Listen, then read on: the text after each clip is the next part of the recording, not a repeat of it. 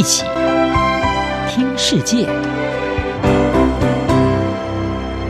欢迎来到一起听世界，请听一下央广编译提供给您的国际专题报道。诺贝尔和平奖一直是诺贝尔奖当中一个备受关注的奖项。包括目前被俄罗斯逮捕的反对派领袖纳瓦尼，以及世界卫生组织，还有瑞典的环保少女童贝里，都是今年被提名人之一。但是每一年，不论是诺贝尔和平奖的被提名人，或者是得奖人，都有不乏引发争议的人选。但就提名而言，和平奖的门槛其实非常的低。从世界各地的国会议员到先前的诺贝尔奖得主等等，有成千上万人都有资格，可以在一月三十一号这个截止日之前来提名候选人。但是获得提名，并不代表就能够取得诺贝尔委员会的认可。而二零二一年诺贝尔和平奖的得主会是谁？答案会在今年的十月揭晓。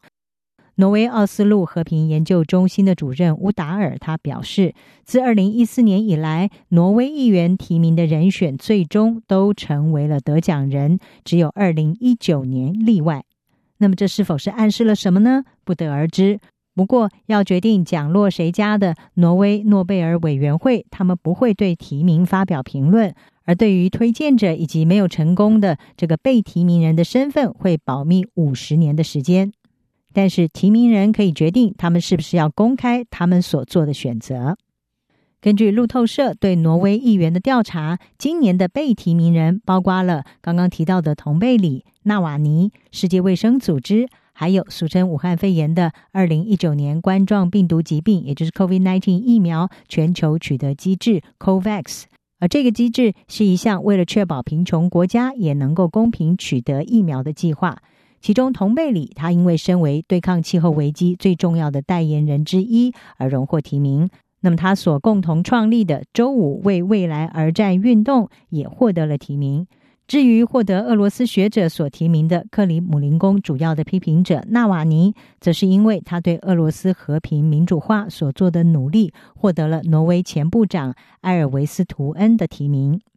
在疫情持续的蔓延之下，对抗 COVID-19 可以说是当前关注的焦点。因此，全球疫苗与预防注射联盟也获得了提名。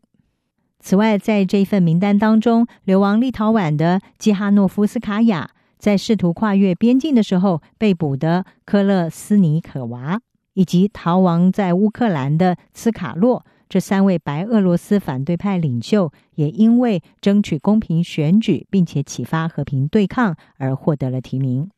还有人权团体匈牙利赫尔辛基委员会，同样的也被提名角逐今年的和平奖。至于被赞誉说她是非洲甘地的西撒哈拉人权人士海达女士，她因为虽然遭到了监禁跟刑求，仍然坚定采取非暴力的行动来追求正义和西撒哈拉地区的自决，而获得了提名。另外，在这一次的名单当中，资讯自由也被看作是一个焦点。从名单当中可以看到，资讯自由是许多被提名人反复出现的主题，包括总部设在美国的保护记者委员会，还有前查理周刊的记者拉祖伊，以及香港自由新闻网站，还有总部在美国的国际事实查核联盟。另外，设在巴黎的无国界记者组织也在名单当中。曾经有人说，美国前总统川普也被提名了。这不是假讯息。事实上，这次的名单当中也有这一位备具争议的被提名人，也就是美国前总统川普。而且，这还是川普第二次的被提名角逐和平奖。川普他是在去年美国总统大选之前不到两个月的时间的时候，获得了挪威国会议员泰布林吉加德。他是以促成以色列跟阿拉伯联合大公国关系正常化为理由来提名川普角逐和平奖。川普为此还曾经在推特上发表了一连串的推文，庆祝他自己获得提名，而且说谢谢。在二零一八年，同样的要拜这位挪威的右翼议员所赐，他和另外一位挪威国会议员共同的提名川普来参与角逐，理由是川普推动南北韩的和平，而当时川普并没有得奖。事实上，在美国总统史上，川普并不是被提名角逐诺贝尔和平奖的第一人，像是塔夫特、罗斯福、威尔逊、卡特，还有奥巴马总统，也都是川普的前辈。其中，一九零六年的罗斯福，一九二零年的威尔逊，二零零二年的卡特，以及二零零九年的欧巴马，都曾经美梦成真，成了和平奖的得主。不过，奥巴马因为得奖的时候才刚上任九个月，因此荣获这项殊荣，引发了不少的争议。有部分的人士认为，他根本还没有产生足以获奖的影响力，而据称，连奥巴马自己都感到非常的意外。他也把一百四十万美元的奖金全部是捐给了慈善团体。事实上，在和平奖的争议名单当中，不止川普或者是奥巴马，希特勒也曾经被提名过。由于提名的标准太空泛，门槛又低，所以诺贝尔和平奖的提名史上，纳粹头子希特勒也曾经出现在被提名的名单上。尽管最后被撤回了提名，但是仍然名留在诺贝尔的档案当中。另外，像是苏联领导人史达林、意大利独裁者墨索里尼都曾经上过榜，而其他得奖之后后续行动不符合和平理念的，还包括有因为促进以爱和平而跟埃及总统沙达特共同获奖的以色列总理比金，他在得奖四年之后的一九八二年出兵黎巴嫩。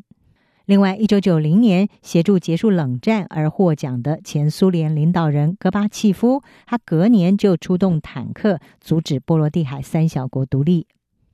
而说到近年来最引发争议的和平奖得主，大概莫过于缅甸的领导人翁山苏姬。翁山苏姬因为支持民主以及人权，遭到缅甸军方的长期拘留。他在一九九一年获得了诺贝尔和平奖。但是他的国际声望在二零一八年因为缅甸洛辛亚人的问题而开始崩坏。当时联合国也公布了调查报告，指责缅甸军方镇压洛辛亚人是种族灭绝，而翁山苏姬拒绝谴责缅甸军方屠杀洛辛亚穆斯林的暴行。为此，在一九九零年将最高人权奖沙卡洛夫奖颁给翁山苏姬的欧洲议会，就在去年决定。认为他已经丧失继续出席这项荣誉得奖人的活动权利，而加拿大国会也无异议的表决通过，撤销了翁山苏姬的荣誉公民身份。不过，挪威的诺贝尔协会表示，并无意要撤销翁山苏姬的和平奖。而翁山苏姬在二月初又再次的被缅甸军方拘禁。回顾历史发展，也让人感到不胜唏嘘。以上国际专题由武宁康撰稿，还请听播报。谢谢您的收听。